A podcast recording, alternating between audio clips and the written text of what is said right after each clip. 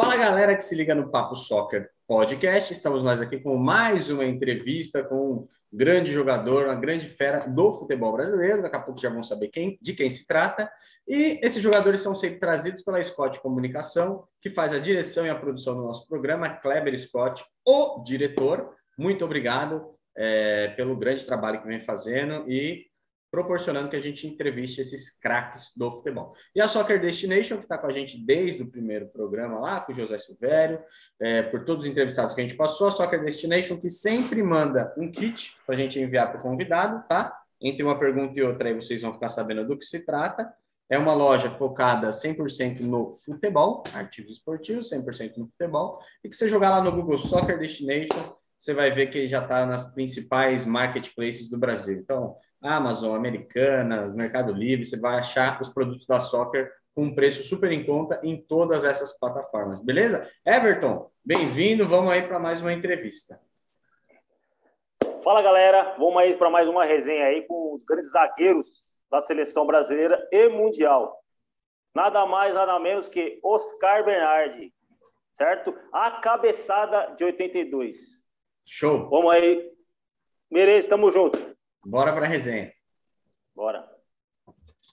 Bom, bem-vindos aos inscritos que nos assistem mais uma vez, mais essa entrevista que a gente tem, com hoje um convidado que a gente fica honrado em receber. Ele nasceu em Monte Sião, jogou pela Ponte Preta, pelo São Paulo, pelo Cosmos, pelo Nissan do Japão, é tricampeão paulista de 80, 81 e 85, campeão brasileiro de 86, e disputou 3 Copas do Mundo, 78, 82 e 86. A gente tem a honra de falar com o Oscar Bernardi, sempre citado entre um dos melhores zagueiros da história do futebol brasileiro por vários craques, vários entendedores do assunto. E eu já começo perguntando para você, Oscar, hoje em dia, onde você estaria jogando? Estaria na Europa, estaria num grande time brasileiro? E aí já emendo mais uma. Algum jogador hoje em dia faz o perfil do Oscar? Algum zagueiro hoje em dia que você fala, pô, esse cara aí acho que se inspirou no Oscar para jogar bola. Tudo bem? Bem-vindo, obrigado. Obrigado. Bom, eu acho que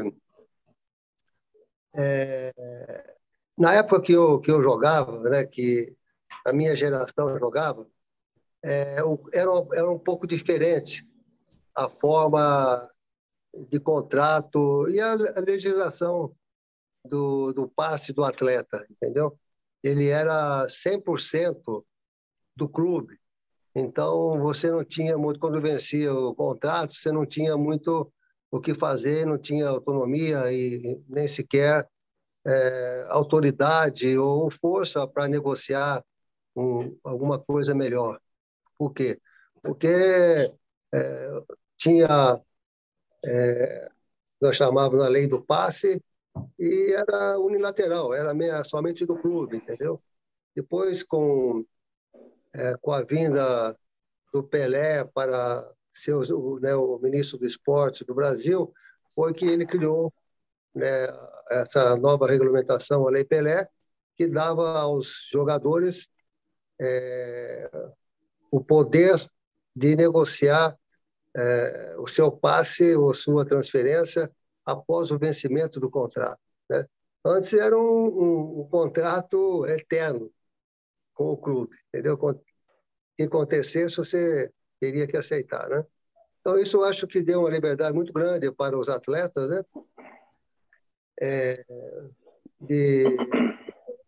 Né? Um peso, né? 2 pesos na balança que, né, que pudessem se equilibrar. E, então, na minha época, não foi muito possível, porque não tinha essa... Eu tinha, quando eu estava no São Paulo, eu já peguei também a Lei Pelé, mas já quase no final da minha carreira, né? E, então, hoje, assim, não poderia dizer para você para onde eu iria, né? Mas eu acho que, com certeza, eu acho que o rumo seria, de fato, a Europa, né? Também pelo meu estilo de futebol e, né, por estar jogando num grande clube e estar jogando na seleção, é lógico que os clubes europeus é que se interessam mais, né? E também pela facilidade que eu tinha de ter um passaporte europeu, ainda era mais vantajoso, né? E a outra sua pergunta a respeito do jogador que se assemelha, eu acho assim, eu sempre digo que particularmente, sabia que não era um jogador extremamente técnico, entendeu? O que eu tinha era força de vontade, de trabalho, né? E eu era extremamente profissional em me cuidar, né? Em dormir cedo, em não usar bebida, e não fazer extravagância para estar apto para o dia do jogo. E aquilo que eu mais considero importante no zagueiro é a velocidade. Não só a técnica que você tem que ter, você não vai jogar no São Paulo, no Corinthians, no Palmeiras ou numa Ponte Preta, como você se disse, no início de carreira, se você, lógico, não tiver uma certa técnica. Mas para um zagueiro, o importante ali atrás é você ter, né, um bom senso de colocação e bastante velocidade, né, e também, lógico, a impulsão. São, lógico, os três fatores principais por equipe. Você veja o Marquinhos da seleção brasileira, ele não é um jogador alto, ele é alto, mas ele não é extremamente alto, né? Deve ser da minha altura, 1,86 m, por aí, ou menos, mas ele tem uma boa colocação, ele tem boa velocidade, né, em termos de recuperação, né, de uma falha, de uma bola passada. Então, isso aí eu acho que é um fator importante na carreira de um zagueiro, né, vamos dizer. Ótimo. Tudo bem, Oscar? Prazer falar com o senhor. Obrigado, igualmente. O senhor disputou a Copa de 78, 82 e 86. Só que 82 teve foi o que mais marcou o senhor, né? Eu acho, né? O que o senhor acha que foi uma Copa assim que o senhor mais marcou a carreira do senhor devido àquele jogo da Itália? Bom, eu acho que perante aos torcedores, desculpa, eu creio que essa Copa foi de fato que é mais lembrada, né? É uma seleção que tinha Zico, tinha Sócrates, tinha Eder, né? Tinha Júnior, Leandro, Falcão, Serginho, tinha o Careca, que se lesionou antes da Copa, mas então marcou bastante, né, essa seleção aí, e também pelo futebol bonito que jogou, né? Mas eu creio que em 78 também, porque nós chegamos até mais próximo, né, à final, e praticamente fomos eliminados, ficamos com a medalha de bronze, né, ficando em terceiro lugar.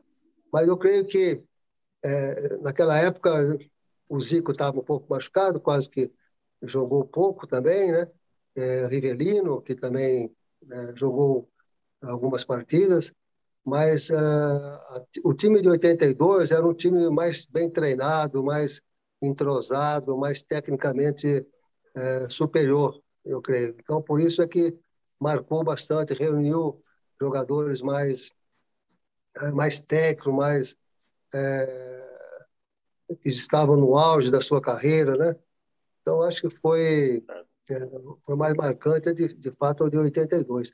E que com toda segurança, eu digo para você, né, pelos comentários de jornalistas estrangeiros, por torcedores estrangeiros, que até hoje a gente é tratado com muito carinho, sabe? Pelas correspondências que a gente recebe até hoje, aí depois de 40 anos. Né? Então, a gente sabe que de fato, essa semana passada mesmo, né, eu tive até um documentário, participei de uma entrevista de um canal francês que até hoje ainda estão, né, procurando o que falar sobre aquele jogo de Brasil e Itália, né? E, assim, mas de uma forma bem carinhosa, né? Não é uma culpa a seleção brasileira nem nada, é assim pelo futebol bonito que jogou. Foi a maior decepção, então, né? Desculpa, não entendi. Foi a maior decepção, então, pro senhor, né? Não foi decepção. Eu acho que foi uma derrota bem amarga, né? Difícil de engolir, né? Mas, assim, eu não fiquei decepcionado com... lógico, o resultado, sim, né? Mas com o futebol jogado por todos, né? Pelo papel que o Brasil cumpriu na Copa, não, né? É lógico, o resultado deixou decepcionado, deixou triste, magoado, como todo torcedor, mas, assim... você tem a satisfação também que quando você está jogando, você erra, você joga mal, você compromete a equipe, você sente, né? Você fica abatido. Então, quando você, às vezes, você perde, mas você está ciente que fez o melhor, você deu, né, cumpriu o seu trabalho, você fez aquilo que podia, você tem que entender que é um jogo, né? E, infelizmente, foi isso que aconteceu.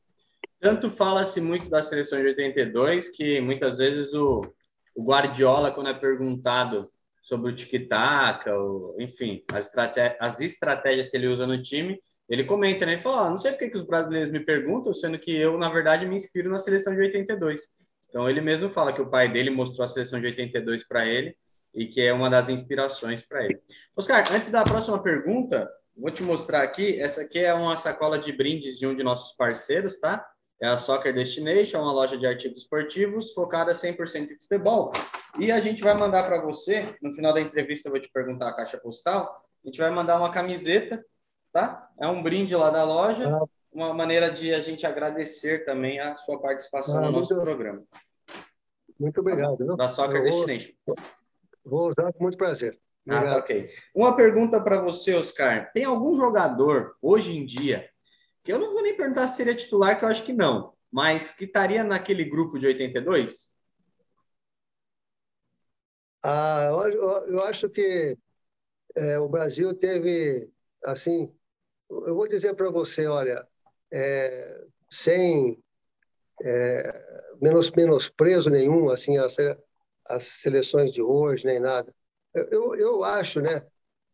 Eu que sou, gosto de um futebol bonito, bem jogado, tal, eu acho que até a geração do Ronaldo, né, do Ronaldinho, né, do Romário, do Bebeto, assim, né, Roberto Carlos, Cafu, eu acho que essa geração aí foi um futebol assim, muito semelhante à de 82, entendeu? Eu acho que agora, por exemplo, a seleção de hoje, né? Eu creio que, né, nós temos muito bons jogadores também, lógico que o Brasil sempre forma boas seleções, mas em termos de estilo de jogo, né, eu creio que mais o Neymar, né, que é um jogador bem ofensivo e quando ele quer, de fato, ele desequilibra, né? Então, assim, eu diria para você que até a geração do Ronaldo, Ronaldinho, Cafu, essa geração aí, que era, eu acho que um time assim, bem semelhante ao Brasil de 82. Nós também, apesar de ter toda essa técnica individual de cada um, mas o time também, temos que lembrar que ficou quase que 3 meses na Toca da Raposa fazendo treinamento, entendeu? Então, assim, nós só saímos para fazer um jogo amistoso, por exemplo, lá em Porto Alegre, voltava para a Toca, íamos em Fortaleza, jogava um jogo amistoso, mas jogo amistoso difícil, sabe? Pegava seleções europeias e tal, e eram bons jogos, e voltava para a Toca. Então, ficamos assim nesse ritmo de treinamento, acho que uns 3 meses. Então, pegou-se um entrosamento, né? Adquirimos um ritmo muito bom fisicamente e também tecnicamente, né? Um bom estilo de jogo, bem ofensivo.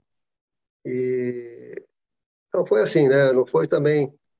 somente pôr para jogar e dar a camisa que joga, né? Faz parte também o... Preparação. Né?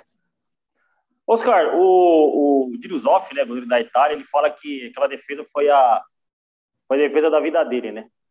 E para você, aquele lance, aquela cabeçada lá, foi o lance que mais marcou a sua carreira? Então, na verdade, eu fiz até um gol.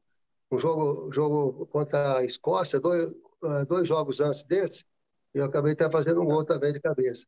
Eu tinha, como eu disse, eu gostava de treinar bolas aéreas pra caramba, sabe? Eu era apaixonado por cabeceio e era o meu forte, né? Velocidade e cabeceio.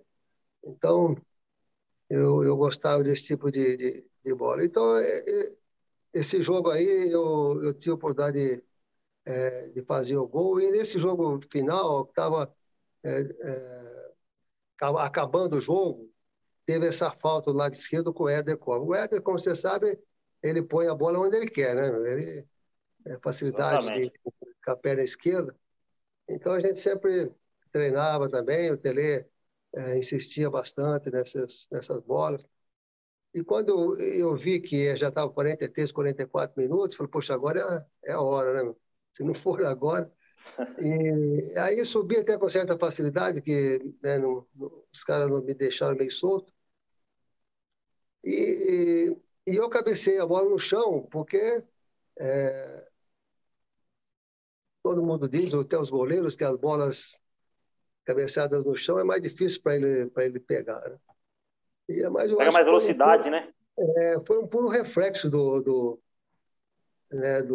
Dino Zoff, porque... a bola não foi tão fraca, né? Foi uma velocidade boa e foi no chão e ele pegou de fato na risca, né? Podia até chamar o VAR, naquela época não tinha, mas você acha que entrou ou não? Não, eu acho que parou na risca. Ela teria que entrar 100%, né? E, vamos dizer, uns 20% ela deve ter entrado, mas parou na risca. E o senhor já sonhou com esse gol aí? Com essa bola dentro do gol, não? Eu acho que seria a consagração, né, de tudo, né? Uma coisa que ia marcar muito, né, o torcedor brasileiro e a seleção de modo geral. E essa cabeçada foi muito comentada. Imagine ela sendo comentada e não entrar, né? Se tivesse entrado, né, a repercussão que daria tudo isso, né? Oscar, qual que foi o melhor jogador que o senhor já jogou junto? Jogou no seu time e falou, puta, esse cara é craque demais, resolvia os jogos, tá? Olha, na Ponte Preta, eu tive alguns companheiros muito bons, né? Mas, que dava gosto de ver jogar, assim, com a técnica muito apurada na Ponte Preta, eu posso falar para você que foi o de cá, sabe? Ele já era um jogador, quando eu estava começando, ele já era um jogador que já estava parando, né? Mas era uma classe espantosa, tanto é que é o maior ídolo de todos os tempos da Ponte Preta, né? Assim, uma perfeição para bater faltas, né? E é um fenômeno mesmo de técnica apurada, né? Da Ponte Preta, eu fiz o caminho contrário, sabe? Eu não fui para o São Paulo, eu fui para o Cosmos. Todo mundo pensa que eu fui primeiro para o São Paulo, mas eu fui para o Cosmos, né? No Cosmos era um time de craques, né? Que tinha Beckenbauer, tinha o Neskins, o Serginho, tinha Carlos Alberto Torres. Os Galácticos. Os Galácticos. Ali, qualquer um que eu falar para você aí, tinha muita classe. E no São Paulo eu joguei com muitos grandes jogadores também, que eu poderia citar, não só, né, como Careca, como Serginho, como Pita, né, que se for falar de técnico, depois veio Falcão, Zé Sérgio, né, então foram assim, grandes, o Dario Pereira, que jogou ao meu lado ali por mais de 5 anos, entendeu? Né? Cada um dentro da sua função, mas todos jogadores de nível de seleção, né? Então, a gente joga, mas também tem você tendo uns companheiros ao lado que vêm a somar, né? Facilita muito, né? né, o seu trabalho, entendeu? Isso é muito bom, porque do seu lado direito tem, do lado esquerdo tem na frente, tem atrás. Então, é uma somatória de bons jogadores e você fazendo a sua parte dá tudo certo, né? Isso é uma coisa muito óbvia. Oscar, voltando para a Copa de 82, se o Careca tivesse jogado, seria tudo diferente? Então, eu sabe, gostava muito do Serginho, sabe? No São Paulo ele fazia gol, tudo quanto é jeito, né? Serginho era fazedor de gol, né? Ele não era um cara técnico como o Careca, não era veloz como o Careca, mas ele fazia muitos gols, sabe? E eu, quando jogava na Ponte Preta, eu tinha, assim, muito respeito pelo Serginho, porque ele era um jogador muito perigoso na frente, ele é uma estatura, ele é maior que eu, né? Ele tem uma estatura de quase 1,90 m, e era magro e desengonçado, mas eu aprendi, estudando, eu aprendi a marcá-lo, entendeu? O que ele fazia, então facilitava, mas... O Careca, nessa época, o Serginho já tinha saído, né? Veio o Careca do São Paulo, e o Careca estava numa fase extraordinária, entendeu? Os dois foram convocados, o Careca era o titular. Vinha jogando, né? Vinha jogando, estava mais entrosado. Isso, ele estava numa fase muito boa, fazendo gols. Aliás, os gols que ele fazia nos treinamentos era uma coisa, sabe, fantástica de se ver, né? Por isso que estava, de fato, como titular. E até quando ele machucou, foi um lance junto comigo, sabe? Na minha frente foi que ele se machucou sozinho, né? Antes de bater na bola. E... Então, ele estava numa fase muito boa. E eu acho que, se ele tivesse jogado, eu acho que muitos gols, com certeza, ele teria aproveitado, ele teria feito, porque a fase dele no momento era um pouco superior, ele estava numa fase melhor, né, do que o Serginho na época, entendeu? E foi uma pena muito grande, porque nós fomos, acho que fomos 15 dias antes, 10 dias, 12 dias antes, para Portugal, e ficamos lá, até foi num convento, fora da cidade, ficamos concentrados para chegar antes para fazer o treinamento, porque dali íamos para a Espanha, que era ali perto. E foi numa dessas aí, o Careca já estava também lá com a gente, a delegação, ele se machucou lá, acabou retornando, né, e foi convocado o Roberto Dinamite. Então, foi assim, né? Você que é sempre colocado nas seleções de vários, da maioria dos jogadores, quando a gente pergunta, qual são os 11 do Miller? Os 11 do Careca? Os caras sempre colocam você como um dos dois zagueiros. Então, eu vou te perguntar, quem são os 11 do Oscar? A seleção do Oscar, de todos os tempos. Mas eu vou te falar, não estava esperando por essa convocação aí. Tem muitos bons jogadores, cara. Eu vou falar para você, viu? Não é para fazer média, não, mas eu acho que eu poderia escolher para você aí uns 20, né? 22, entendeu? Porque um só na posição é meio complicado. Eu precisava de tempo para eu pensar, para não cometer nenhuma injustiça aqui, viu? Com certeza. Tá bom, tá. E o melhor depois do Pelé? Esse dá para falar? Depois do Pelé? Olha, eu acho que... olha, falar em Pelé, eu joguei contra o Pelé na despedida dele. Quando ele despediu contra a Ponte Preta, né? Foi lá em Santos. E eu era garotão e tinha 18 anos, estava marcando o Pelé. Mas, olha, eu acho que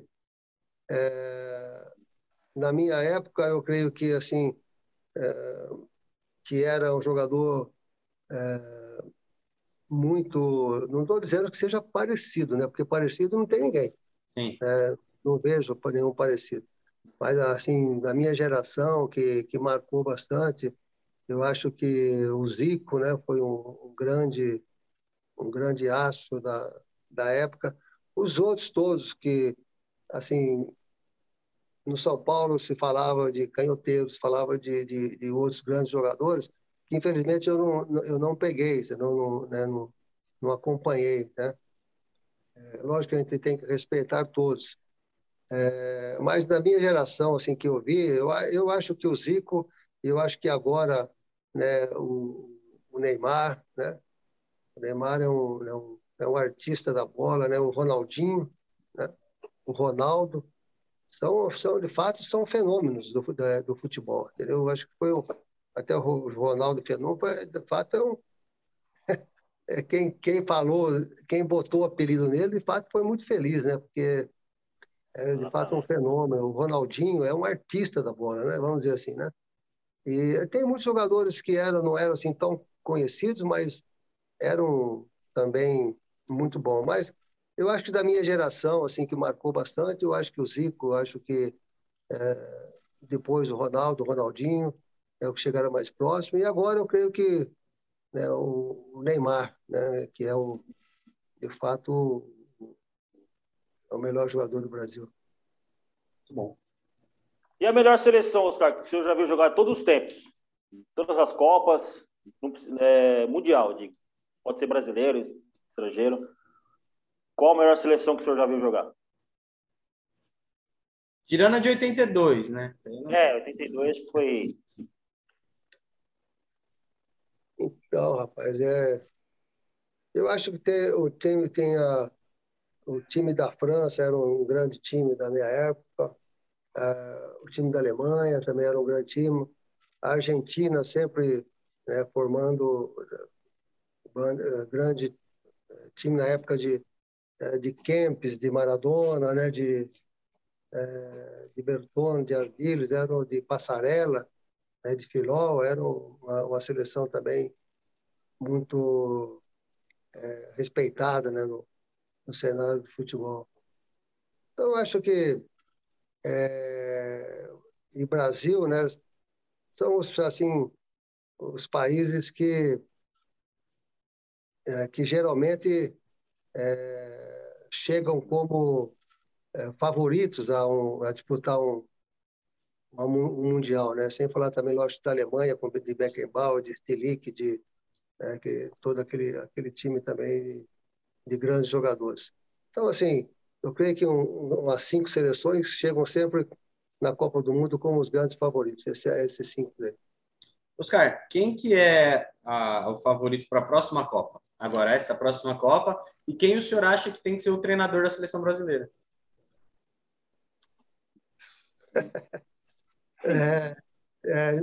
Não pode... Como eu disse, né, o Brasil sempre chega como um dos favoritos, entendeu? Brasil, Argentina, aqui da América do Sul, sempre chega, né, com chance, entendeu? E lá na Europa, né, eu creio que de fato, França, Alemanha, né?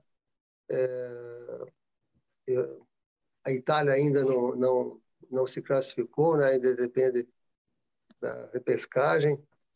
Mas eu acho que são essas 4 seleções aí são... Eu creio que pode vencer. A Bélgica, na Copa passada, fez muito bonito também, mas não sei como que vai estar esse ano, né? A gente não acompanha tão de perto, né? Talvez a gente acompanhe pela Copa passada, né? Não no dia a dia, por exemplo, dos jogos amistosos ou dos jogos que estão fazendo hoje, né? Mas, tradicionalmente, né? Eu acho que são essas aí, a Inglaterra também, que é um futebol forte, que eu, aliás, gosto muito de ver hoje o futebol, aliás, o campeonato inglês, né, que dá gosto de ver, porque os times buscam o resultado, né, saem para o jogo, né? Então, acho que, apesar que o campeonato inglês tem pouco inglês jogando, né, e muitos estrangeiros, né? Então, na verdade, uma seleção mista, né, de grandes jogadores do mundo todo. Mas, tradicionalmente, você sabe que a Inglaterra também sempre chega, né? E o treinador da seleção? Tá bom do jeito que tá ou tem que ser outro? Ah, eu acho que no momento agora, né, tem que ser o Tite mesmo, né? Não dá tempo de mudar e ele já tem a sua filosofia, os seus jogadores, já chegou até aqui e ele tem que ser o treinador da Copa. Depois eu não sei, né? Mas nessa Copa eu acho que uma mudança agora não vai trazer benefício nenhum, vai trazer, né, mais problemas do que benefícios. Sim. Oscar, em 77, você fez parte daquele time que disputou a final do Campeonato Paulista contra o Corinthians, né? Quando ele saiu da fila, tem o gol do Basílio e tal. Perguntar para você, qual que é o sentimento que você teve ali depois que saiu aquele gol? Já era nos minutos finais, faltavam uns 10 minutos para acabar o jogo. E se a Ponte Preta era o melhor time, né? Porque eu acho que a Ponte Preta era considerado o melhor time naquela época. O que você lembra? A Ponte tinha um time muito bom. Bem entrosado e, de fato, jogando muito bem, né? Eu acho que esse ano aí, se eu não me engano, nós perdemos apenas um jogo durante o ano, que foi contra o Botafogo de Ribeirão Preto, lá dentro de casa. Nós fizemos... Era um time muito, muito bom. E a Ponte tinha essa política de mesclar jogadores da base com jogadores mais experientes, entendeu? Então, assim, eu, Carlos Polozzi tudo jogadores, né, de cá, tudo dali mesmo do clube. Então, quase que 60% era o Carlos, né, também, era da base. E o que aconteceu? A Ponte tinha um bom time, o Corinthians também tinha, e era uma torcida enorme, e com 22 anos sem vencer um título, né? Sem ganhar um título. Eu não sei por que motivo, mas o resultado foi que os três jogos seriam, se tivesse os três jogos seriam no Morumbi, seria em São Paulo. Uma coisa não é estranha, porque foi combinado assim, né? E assim foi feito, né? Mas era uma forma difícil para a Ponte Preta, né, de ter que buscar o resultado fora de casa, né, nesses três jogos. Então, o primeiro nós perdemos 1-0, o segundo nós vencemos 2-1, né? E o terceiro, eu acho que aconteceu, sabe, foi mais um, eu digo que foi erro de arbitragem, entendeu? Por quê? Porque até hoje ainda, né, depois de todo esse tempo, é muito difícil um juiz expulsar um jogador, né, por reclamar, nem sabia o que ele reclamou, e dar o cartão vermelho, né? Aos 13 minutos do primeiro tempo, né? Um jogador importante que era o Rui Rei para a Ponte Preta. Sim. Então nós ficamos com um a menos, no campo com 144 mil pessoas, né? E aquele jogo... O presidente do Corinthians, Vicente Mateus, distribuiu quase 50 mil apitos para o torcedor fazer barulho no estádio, aquele negócio todo. Então, eu não conseguia ouvir o que o Carlos falava, que o Polov queria falar comigo, porque era um barulho de apito muito grande, entendeu? Então, o que aconteceu? O Rui Rei, ele sofreu a falta e o juiz inverteu a falta. E ele estava de longe. Antigamente não tinha essa mania de o juiz, né, correr junto com o atleta, mas ele estava meio longe. Então, e o Rui é um jogador que gesticula quando fala, sabe, que, né? E aí ele apitou invertido, né? Deu a falta do que o Rui tinha feito a falta no Alfredo, né? E aí o Rui, né, acho que falou alguma coisa que ninguém sabe o que foi. Com os braços e tal, e o juiz seguidamente já deu o amarelo e o vermelho para ele, ou seja, assustou todo mundo, né? Não era preciso fazer esse tipo de coisa, acabou com o espetáculo, né? Praticamente tirou a Ponte Preta do páreo, né? Mas mesmo assim o time era valente, foi segurando o resultado, até quase que, como você disse, até o final do jogo. E foi difícil de entrar, né? Um bate-rebate dentro da área ali, até eu que tirei aquela bola de cabeça, E nós jogamos esse jogo também sem o nosso lateral esquerdo, o Odirley, que era uma peça importante também para o time, que tinha sido expulso, lá tinha levado o segundo cartão amarelo no jogo anterior. Entramos meio desfalcados. E assim foi, né? Mas eu creio que se não tivesse, né, a ausência do Rui, tivesse jogado de 11 contra 11, né, desde, né, praticamente o jogo inteiro, acho que era difícil perder o jogo, entendeu? Foi, de fato, assim, uma superioridade, né? Não digo técnica, né? Mas de jogador, você, lógico, você sabe, você sente que você tem um, né, um a menos, é difícil de segurar, né? Oscar, a gente tá... O Everton tinha caído a transmissão, voltou, mas a gente está chegando na reta final da entrevista, e na reta final da entrevista, ali a gente faz umas 10 perguntas, assim, seguidas em pouco tempo, acho que dá um minuto e meio. Se você quiser fazer, a gente faz, lógico. É assim, é o quadro Perguntei e Corri. Eu faço a pergunta, você responde sem justificar. E aí fica na cabeça de quem está acompanhando a entrevista, fala, pô, por que o cara pensa isso e tal? Pode ser? Essas perguntas rápidas, você escolhe uma opção ou outra e sem justificativa. Pode ser? Tá bom, pode. Vamos lá. Ó, Ronaldo ou Romário?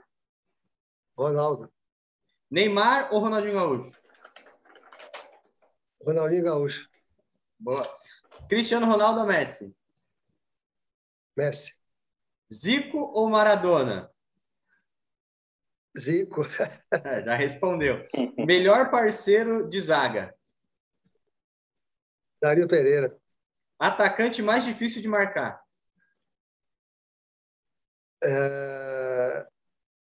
Serginho. Melhor técnico? Cilinho. Pior técnico?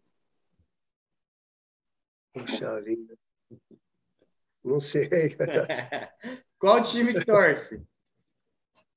São Paulo. Se eu posso, dois, né? São Paulo e Ponte. Tá. Queria ter jogado em algum time que não jogou? Não.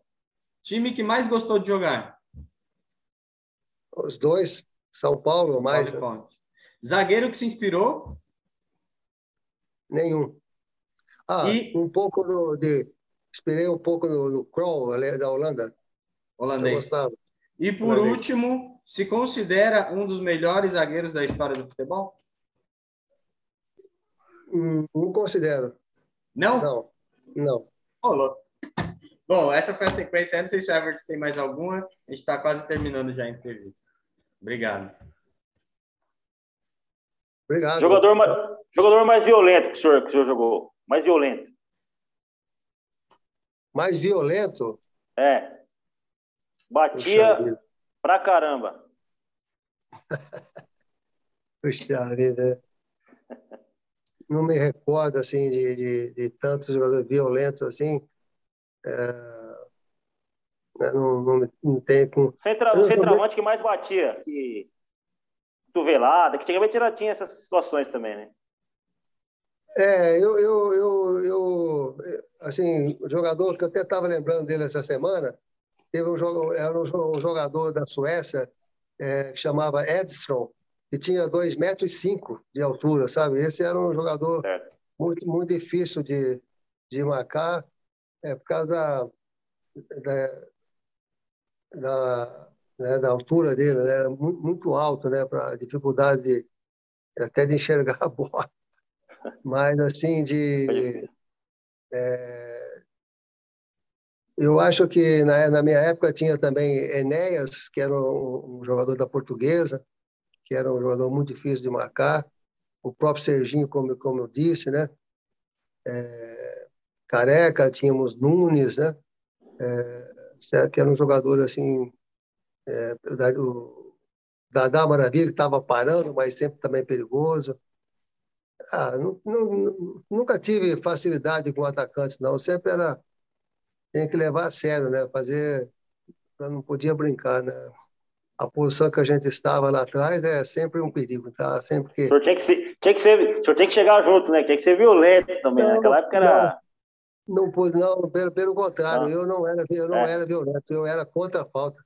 Por isso que eu digo que o zagueiro tem que ser rápido, porque daí ele chega antes, entendeu? Ele antecipa a jogada, né? Ele Não precisa fazer falta, né? A falta é o último recurso, eu acho. É isso aí. Entendeu? Oscar, bom, da nossa parte só agradecer, a entrevista já chega ao final.